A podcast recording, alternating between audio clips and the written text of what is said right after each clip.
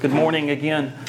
Um, I think I know everybody here, um, but if not, my name is Micah, Micah Childs, and um, we'll be again in Genesis this morning. Um, Michael Neal, thank you, Michael, for teaching the last weeks, and uh, and I haven't listened to all of them yet, so I got to got to catch up. But uh, my family and I were out of town for uh, a number of weeks. Some of it um, business, and some of it not business. But we had a good time. Um, but uh, I'm honored and thankful to be back here again teaching uh, in Genesis. This morning we're going to talk about men, women, and marriage.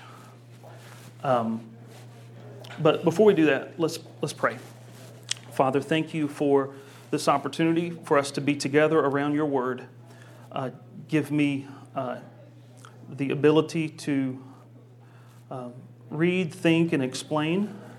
Keep me away from error, and when I do speak something that's untrue or unhelpful, just take it away um, by the power of your Holy Spirit. Help us all to hear your word, understand it, and um, be convicted and be encouraged and comforted by your word. In Jesus' name, amen. Amen. Okay, um, so this week I was listening to a, this is not about marriage, but it has to do with Genesis. I was listening to uh, Joe Rogan. I don't know if anyone knows who Joe Rogan is, but I listen to his podcast. I think, do you realize that YouTube is an amazing thing? But but Joe Rogan, I think, is now the, the most listened to interviewer in the history of the world. I think he's now at this point probably overtaken Larry King as that, as having that distinction. He has a podcast on, um, or he has a YouTube show where he does like three three hour long interviews every week. It's it's amazing. They talk about all sorts of stuff. But anyway, he was interviewing uh, Brian Greene, a, uh, quantum physicist, this week. And Brian Greene has written a lot of books. Uh, uh, in that world, he's, he is a scientist. Uh, he's very academic. He's a mathematician. Uh, but he's also got a charismatic personality. He's a good writer and a good speaker. So he kind of bridges worlds and tries to bring it to bring his uh, gospel or evangelism of quantum physics to the rest of us. But it just struck me um, the worldview and what he was saying, not so much the science, because we're not, I thought it's fascinating and we have so much to learn about quantum physics and quantum mechanics. We're just, God's creation is unending. It's just, it's, it's going to be, uh, it's, it's amazing, the, the sort of stuff that, that scientists are learning. But the worldview that's attached to so much of it is just like the 180 opposite of the book of Genesis. And so Brian Greene was talking about uh, quantum physics has to do with uh, quantum realities, the, you know, the, small, the protons, the smallest parts of creation. We're just learning more and more about this stuff. And, and he was just blown away. He was just talking about how, how he's just blown away, blown away by the reality of the, the same stuff that makes up the stars, the same stuff that makes up this table, the same stuff that makes up, um, um, you know, whatever, is what makes up us as, as humans and we're just no different than any other uh, reality that exists.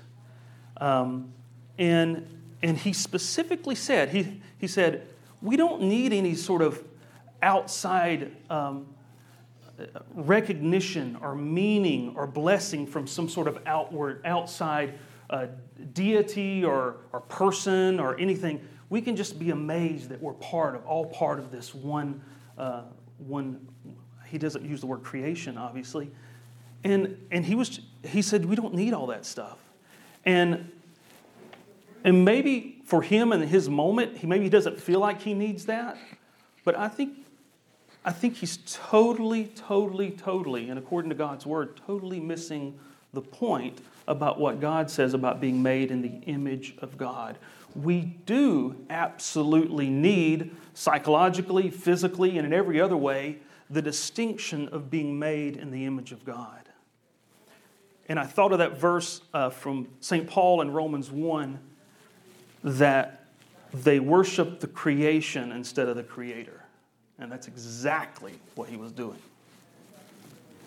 Now, he's smarter than me. He talks circles around me. I wouldn't debate him for a minute in any kind of public forum. It'd be fun to talk one on one. But uh, that's what he's doing worship the creation rather than, the creator.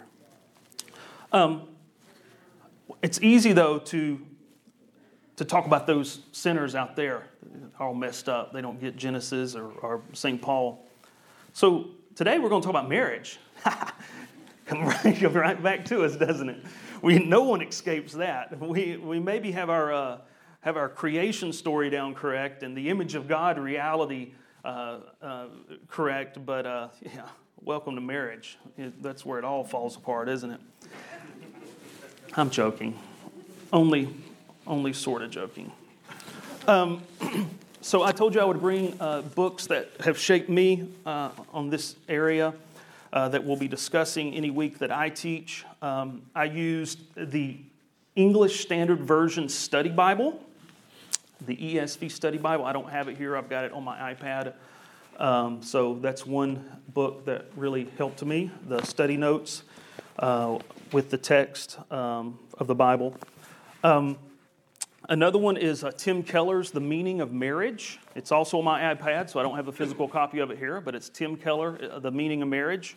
Uh, another book is by Dan Allender called The Intimate Mystery Creating Strength and Beauty in Your Marriage. It's a great book. I uh, recommend it.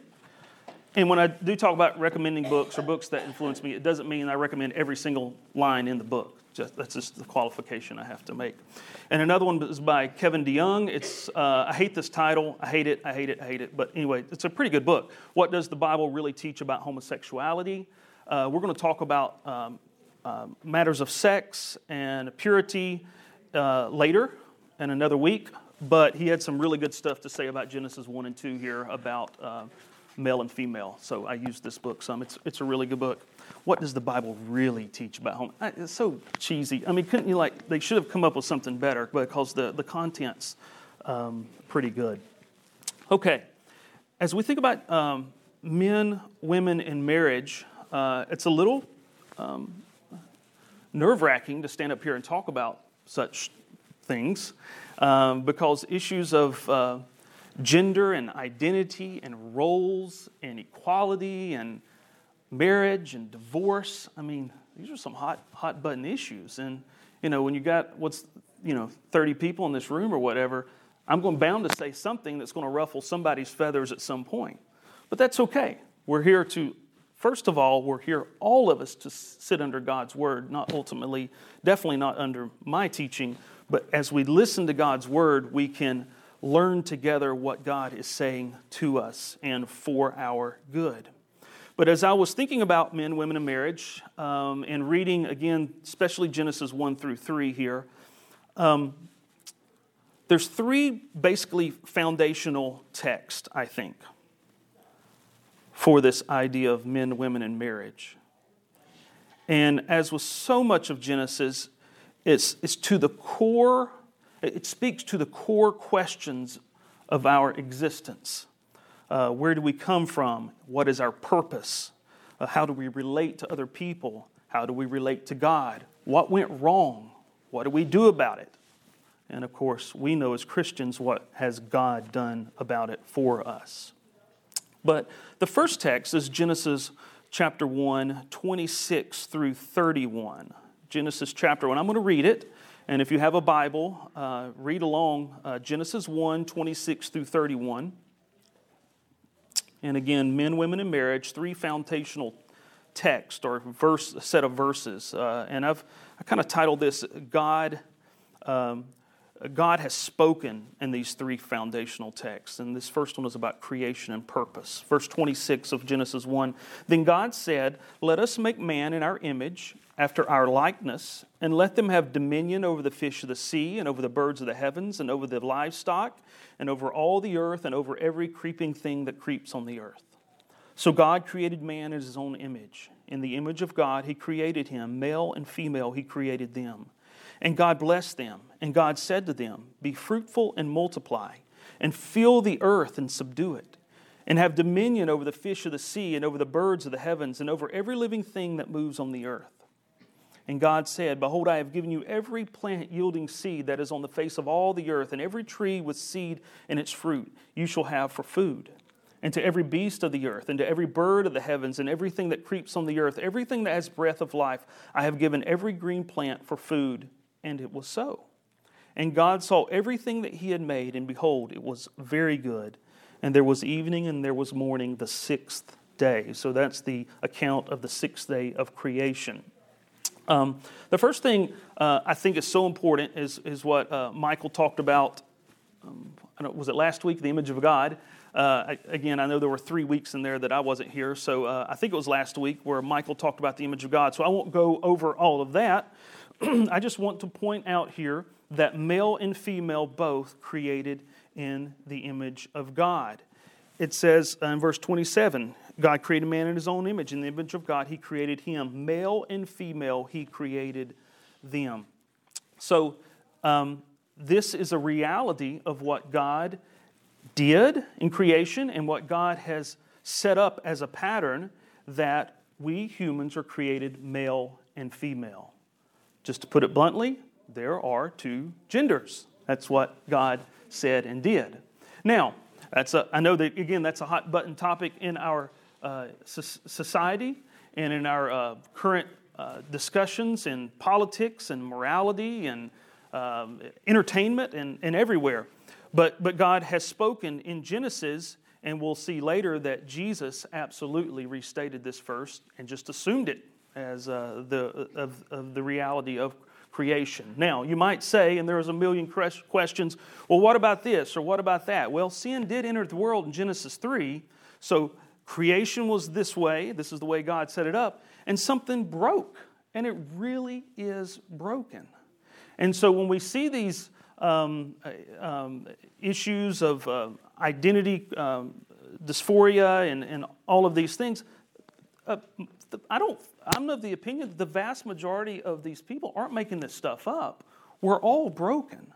So we move toward people with compassion and love but we also, at the same time, hold God's word for what He said in the way He's created male and female. And that's the way uh, we as individuals, and that's the way we in community are best going to function and, um, and love one another. God created us male and female, but He gave us a couple of jobs here. He told us to have dominion um, he had dominion over the fish of the sea and over the birds of the heavens and over everything that moves on the earth. Um, have dominion. We are, I think, from God's word, the pinnacle of God's creation.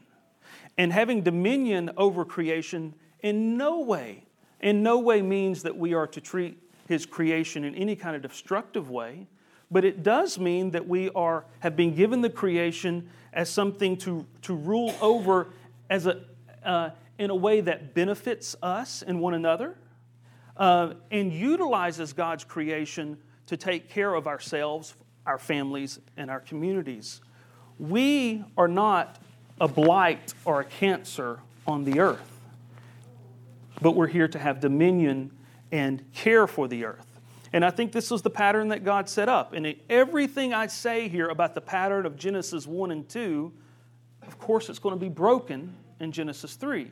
It doesn't mean we give up the pattern, but it means that we recognize that brokenness is coming to the world, and brokenness, most importantly, has come within me. But God said to have dominion, to care for. And He says that He has given every plant um, yielding uh, seed as food. And later in Genesis, we'll also see uh, uh, that, that, that meat is also being used and given by God for food.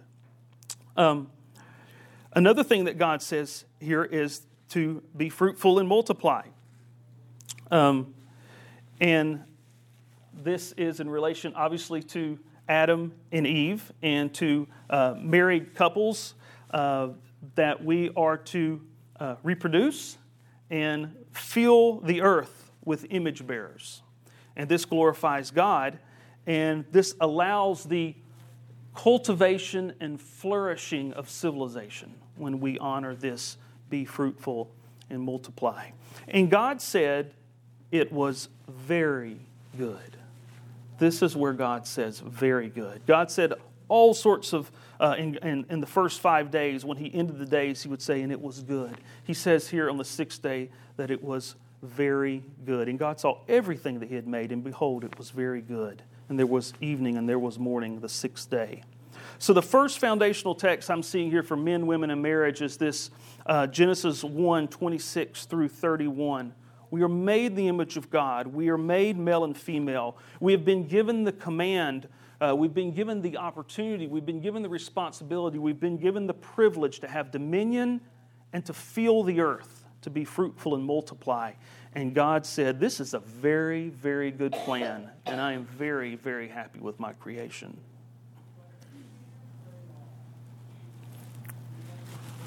Um, I think everything I just said um, is, is not the assumption of, of the vast majority of our culture and society. That doesn't mean we lash out in anger, doesn't mean necess- uh, that we necessarily become Christian activists. There might be a place for that at times.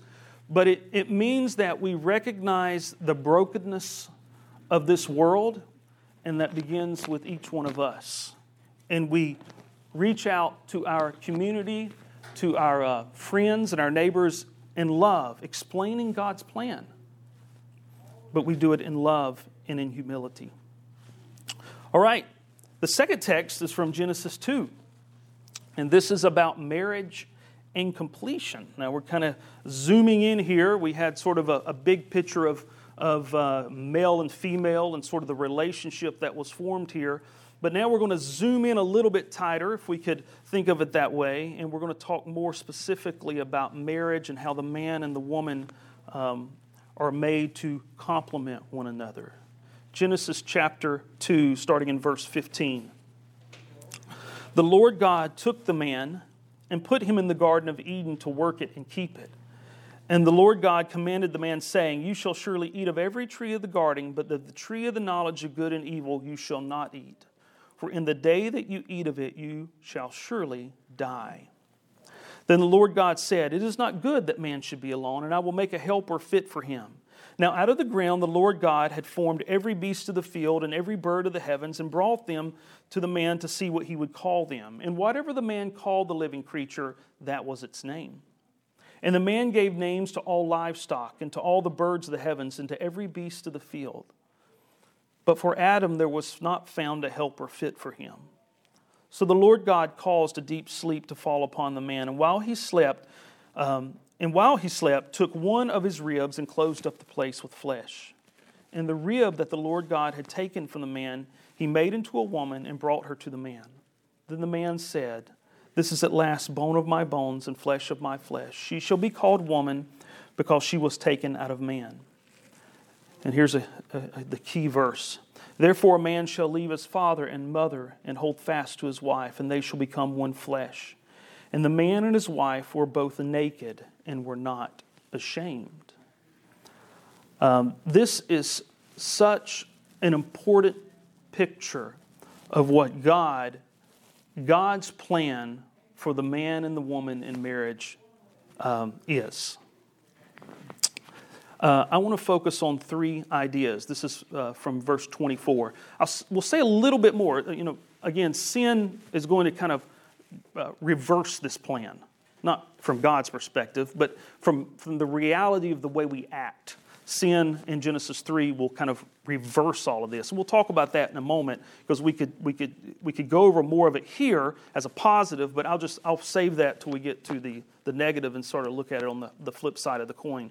But for now, specifically, positively, as God's plan, therefore a man, verse 24, therefore a man shall leave his father and mother and hold fast to his wife, and they shall become one flesh. There's three ideas here leaving, holding fast, and one flesh. This is the plan for marriage.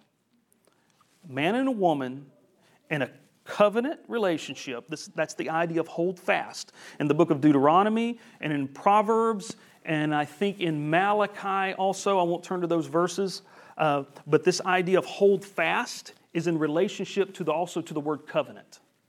And so you have this idea of holding fast or covenanting together. But leaving, holding fast in one flesh. God's plan for marriage. So when a man and a woman commit themselves together, they commit to leave, to leave the past. Now, in this culture, leaving obviously didn't mean physically leaving because they weren't mobile. Many times the families, not many times, almost all the times. I mean, if you think about it, when Abraham left his father's house, that was a, that was a big deal in Genesis chapter 12. But in this culture, in the vast majority of cultures, I think, uh, in my limited study, the vast majority of cultures, uh, fa- extended families have lived together. So it doesn't necessarily mean physically leaving. And, and in some cultures, it didn't necessarily mean uh, economically or financially leaving because so much of it was done communally, taking care of one another, especially in agricultural settings, which has, again, been the vast majority of, of uh, human history. But, so what does leave mean here? I think it's cutting off allegiance to what is past, primarily parents, grandparents, other siblings.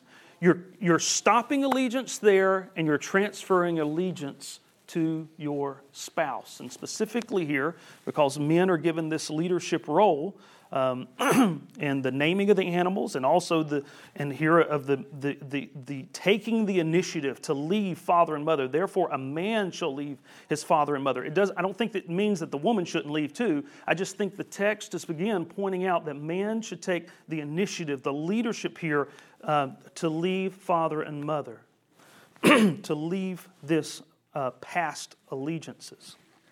Now, uh, I've been married 22 years next Sunday. Got married really young because I know I really look young right now. You're like 22 years. How could you? You only look. You only look 30. How could you be married for 22 years?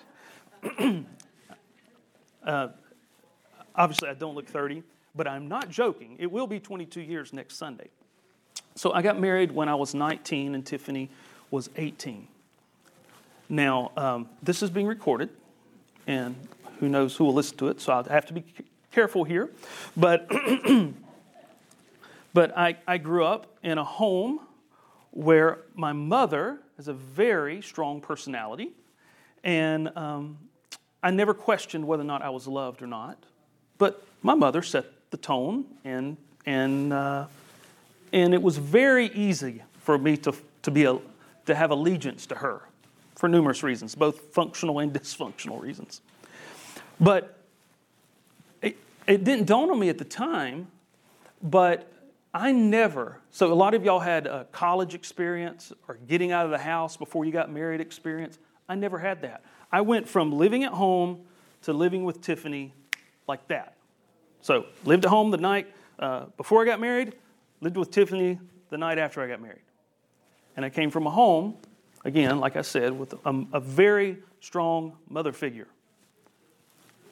A 19 year old guy leave. It didn't go well. I, did, I, did not I did not handle myself well. Um, and it was very, very difficult, and it caused so much pain for me, and more importantly, it caused so much pain for my wife. And in many ways, it took us years to work through that and work out of that. Now, um, looking back at it, I actually have more compassion now for my past self than I did either at the time. Well, at the time, I was just defensive. That's not. That doesn't count. um, maybe let's say I have more compassion now than I for my past self, for my 19-year-old self, than I had 10 years ago for my 19-year-old self. Because, excuse me, because I, have I've learned the reality of, of going one night to the next night at 19 years old, and this psychologically leaving, um, this allegiance leaving, that's really, that's impossible to do really well. And I dare any, I'm sure it's been done. Uh, I guess I'm making rationalizations and excuses now. But I, I have compassion for myself because it looks so overwhelming to have pulled that off as a 19 year old kid. Again, part of this, part of the sin, isn't it? Um, and I won't give specific examples. I could. I could talk about it forever, but this is not about uh, me or us. But it caused so much uh, frustration, damage, and hurt because I didn't leave. Again, it's not necessarily a physical leaving. Uh, in our society, and this is what I've done some premarital counseling, uh, and I also have relationships with people through my work. It's interesting. I have a, a lot of different conversations with young people and one, in our society, you should, as soon as possible, leave financially too, because that, that gets really messed up and can cause a lot of hurts. So in some cultures, that wouldn't be as big of a deal. In our culture, I'm pretty, I feel pretty strongly that, that leaving financially and econo- economically is also very, very, very important. But again, it's really about allegiance, I think. And that would be cross cultural. Leave father and mother and hold fast. This is the idea of the covenant. We hold fast, we're committed, we make a promise for better or for worse uh, to our spouse. And both does it. They commit to leave, they commit to hold fast to make that promise. And they become one flesh. Now, uh, of course, uh, our uh, one flesh can mean emotionally, it, it obviously means physically, but the order here is so important. Um, the order of, of, of leaving, of, of, of, of this promise that comes together. You have to make a decision to leave, you have to promise to one another, and then becoming one flesh is so important. Now, um, uh, um, this, this Again, this is the pattern that God established that best uh, honors Him and best serves us as His creation. But this one flesh, this again, uh, when it comes to adultery, when it comes to uh, premarital sexual experiences, uh, none of this stuff puts you outside the love of God, but it causes hurt and resentment and struggles that God did not originally intend to be happening. And all of us, to some extent, fall into it. Even if you're a really good person, we all have struggled with lust, either physical uh, lust, uh, especially maybe most, more so for men, or emotional lust. And sometimes this might happen, might not happen more with ladies. But all of these are on this, this idea of breaking down that one flesh union. Again, this is the way God set his creation up to work. The third text um, is from Genesis 3, and I'm going to read Genesis 3 7, and I'm going to relate it back to one verse, and then we'll go to Genesis 3 16. Um, I know that Michael talked about sin entering the world, uh, and I don't want to skip over. Of course, the whole point was if you eat of the fruit, you will surely die. So when I'm, when I'm talking about all these destructive things that come out of, these, of this sinful act and the sin that go on, go, the ongoing sin in our lives and in our society, I'm not, um, I'm not denying the, the aspect of guilt and judgment. That's real. That's, that's just not what I'm focusing on right now. Uh, they did die, um, and they physically died, and without Jesus, uh, we would have also eternal death.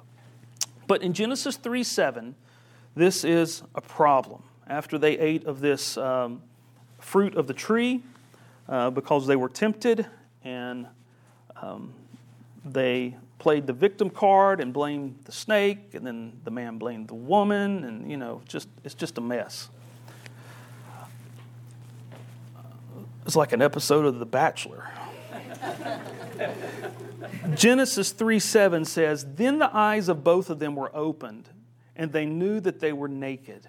And they sewed fig leaves together and made themselves loincloths. If you look at that verse in light of the verse we just read at the end of Genesis 2, the man and his wife were both naked and were not ashamed. This is, this is world shattering. They were naked and not ashamed. They were naked physically, they were naked emotionally, they were naked. Uh, I would take this verse and, and, and their, their innocence and their conscience. Um, it truly was perfection. And they were not ashamed. They enjoyed one another without any sort of uh, resentment, even unconscious resentment, any kind of, uh, of, of, dysfunction. You know, I, I think uh, the way I uh, seek to love Tiffany, uh, do it better or worse. But even when I feel like I'm in the, the better kind of love, the more, the, the more self sacrificial love, I really only have to reflect on it for about 20 seconds. And I can come up with like three evil motives for why I did this, that, or the other. It's like it never ends. And that's why we need the gospel every week. That's why we come here, or that's why we need it actually every, every day. Because if, if you're a reflective person, you just can't get out of this mess. It's, it's, it's always there. But the man and his the man and his wife in Genesis 2 were naked and they were not ashamed. But all of a sudden, their eyes were opened. And it's almost like they had a consciousness awakening. Remember, uh, the serpent said, You will know good and evil. Uh, they thought they wanted to know good and evil. It had just been better if they would have been, you know, ignorance is bliss when it comes to that uh, situation.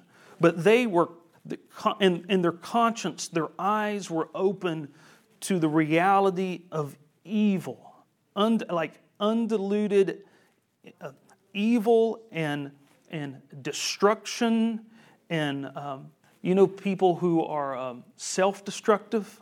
Uh, you, you ever met a person like that? You, you, try to help them do something, and, and, and then two weeks later, they, it's, not even their circumstances at this point are, are, are causing the destruction, but their choices. It's like they're addicted to self destruction.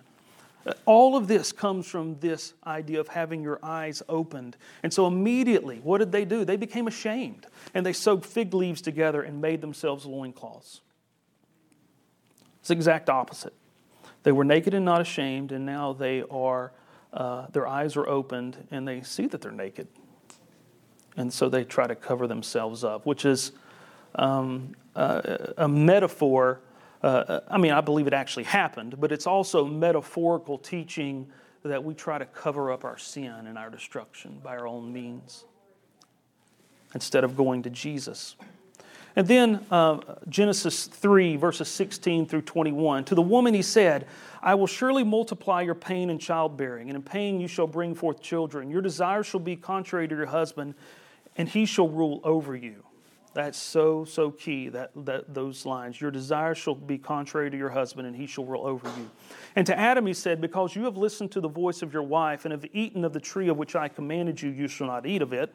Cursed is the ground because of you. In pain you shall eat of it all the days of your life. Thorns and thistles it shall bring forth for you, and you shall eat the plants of the field. By the sweat of your faith you shall eat, face you shall eat bread till you return to the ground, for out of you you were taken, for you are dust, and to dust you shall return. Then the man called his wife his name Eve, because she was the mother, mother of all living. And the Lord God made Adam and his wife garments of skins and clothed them. Three ideas from this, these, these set of verses, 16 through 21. There's shame, which we've already uh, talked about. There's, and then almost specifically focus on sin and brokenness. And I've already laid, related some ideas of this sin, uh, but let me do it more specifically if I, if I can here. And this is, uh, this is tricky stuff because uh, the Bible is giving like a, a big, um, it's like making sweeping principled statements that are true. But each one of our individual lives and realities are more specific. And the Bible's not necessarily making hugely specific claims here. And of course, then you factor into it cultural uh, uh, uh, realities, both positive and negative. It gets really complicated, but, but I want to try to say what God is saying at the level that God is saying it. And in this verse here, verse 16, you shall your desire shall be contrary to your husband, and he shall rule over you. This is, the, I think, the fundamental relationship problem, not only in marriage, but also in uh, uh, in, in, in the reality of our society. the woman desire will be contrary to her husband. You know, the, men, the man here, Adam, was given the responsibility up in Genesis 2 to name the animals. He was there first. The woman was taken out of the man through the rib. Um, and you see here later that actually Adam names Eve because she was the mother of all living. living. Uh, St. Paul and uh, Jesus uh, seem to um, uh, confirm this pattern that the man is to take this leadership position. And we stink at it, and, and, women see this, and they're like, wait a minute, I could do this better. What the heck are you dumb men doing? and their desire is contrary to the man.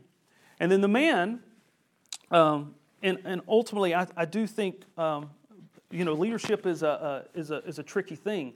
You get benefits of leadership, you also get the, the, the vast majority of the responsibility when you're a leader. Uh, and so then the man then in turn sees this and will go, yes, you got to push this down. We can't have these women taking over our place. We got to push this down.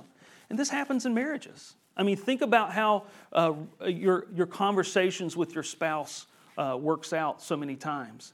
Now, uh, some of it is uh, more under the surface, some of it's uh, more unconscious, some of it is, is just out in the open. And then there are personality differences too. So I, I don't, I don't want to deny that. Some people uh, are, more, are more passive, some people are, are louder, some people are, are, are quiet but resentful. I mean, so there's all sorts of different, different patterns here.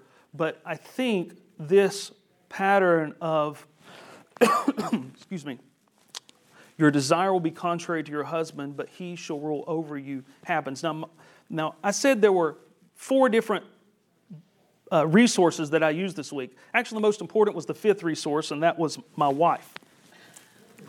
And we talked about this, and she has a really good way of saying it. And I think I'm just going to read here what she wrote. Um, the woman's desire is for her husband's position. And it's linked to his ruling over her. Think of it like a, like a circle of destruction.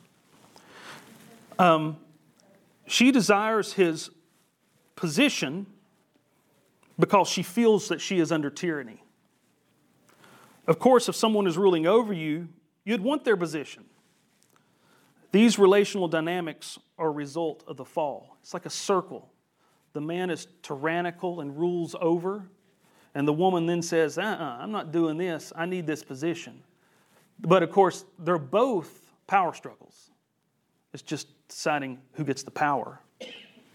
Uh, and so much of our society and so much of all relationships, when they go haywire and dysfunctional, act like this. Um, you know, uh, this is a little bit off, but, but it's, it's definitely applicable.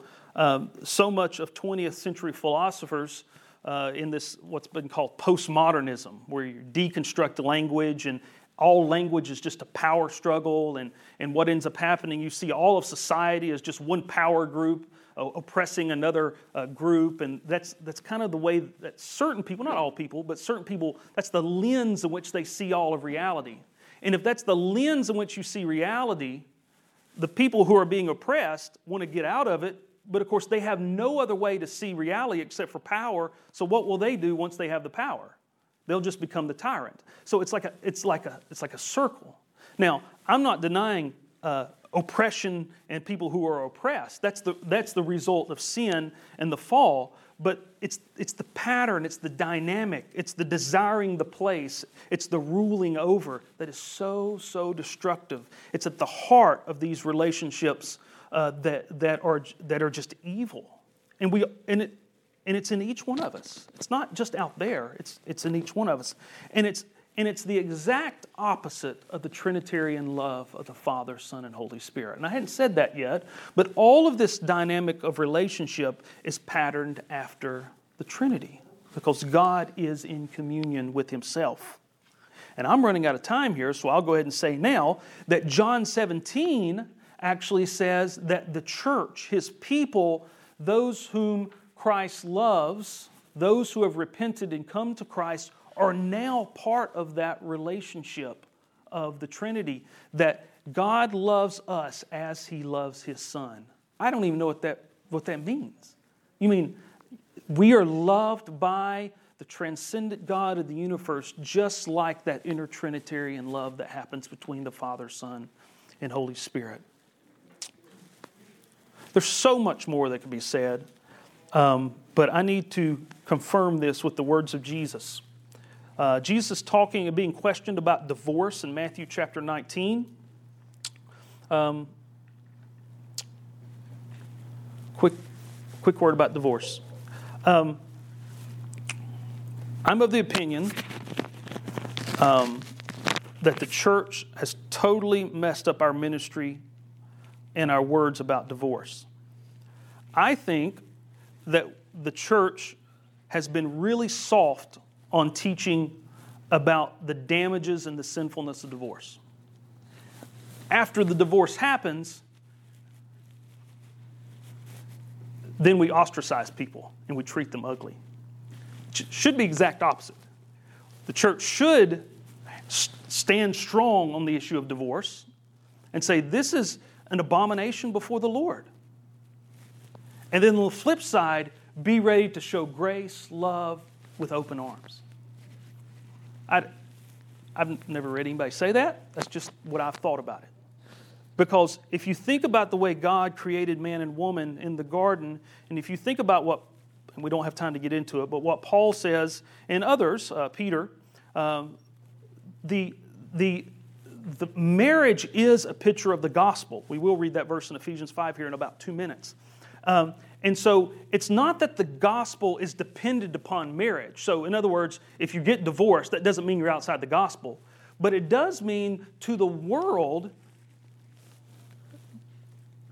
Marriage is a picture of God's love for us as His church. And so, is marriage and divorce an important issue? In one sense, it couldn't be more important. It's the most important thing in the world, it's the most important relationship in the world. Is the gospel dependent upon our ability to have good marriages? No. As a matter of fact, the gospel came just because we couldn't have a good marriage. We're sinners, in other words. But Jesus says, this is just Jesus' words of confirmation from, uh, he's asked about divorce, and he says in verse, uh, chapter 19, verse 4 and 5, he answered, Have you not read that he who created them from the beginning made them male and female? This is Jesus' words. He's just confirming uh, uh, the book of Genesis. And said, Therefore, a man shall leave his father and mother and hold fast to his wife, and the two shall become one flesh. And then St. Paul, uh, talks about the same thing, but he immediately then relates it to the gospel. You know, on the first week I was here, I talked about creation, fall, and redemption. We've talked about in Genesis 1 and 2 the created order of marriage. We talked about the fall in Genesis 3. All of a sudden now they're full of shame, there's sin and there's brokenness, there's power dynamics. And I didn't even talk about the suffering. I don't have time. We've only got a minute to go. But the woman's going to have pain, and the men are going to have to uh, work the fields. This is this life. It's hard. It's like one hard thing after another, and it's not just sin. It's also the suffering that's attached uh, in uh, as the result of the sin. But then, so that's the creation, the fall, and now we have the redemption. And Paul, St. Paul says in Ephesians 5, verses 31 and 33, therefore, he's quoting again from Genesis, therefore a man shall leave his father and mother and hold fast to his wife, and the two shall become one flesh. But here's the point this mystery is profound, that I am saying that it refers to Christ and his church. However, let each one love his wife as himself, and let, and, and let the wife see that she respects her husband. So he's making a little, hey, remember that whole dynamic problem? Here's my word on it, says Paul. But, but I want to. I want to focus on this uh, for the next 45 seconds. This mystery is profound. I am saying that it refers to Christ and the church. Marriage, this most intimate relationship that God has created, is a picture. It's a gospel picture to proclaim to the world, to, to our neighbors, to the cosmos about God's love for his bride.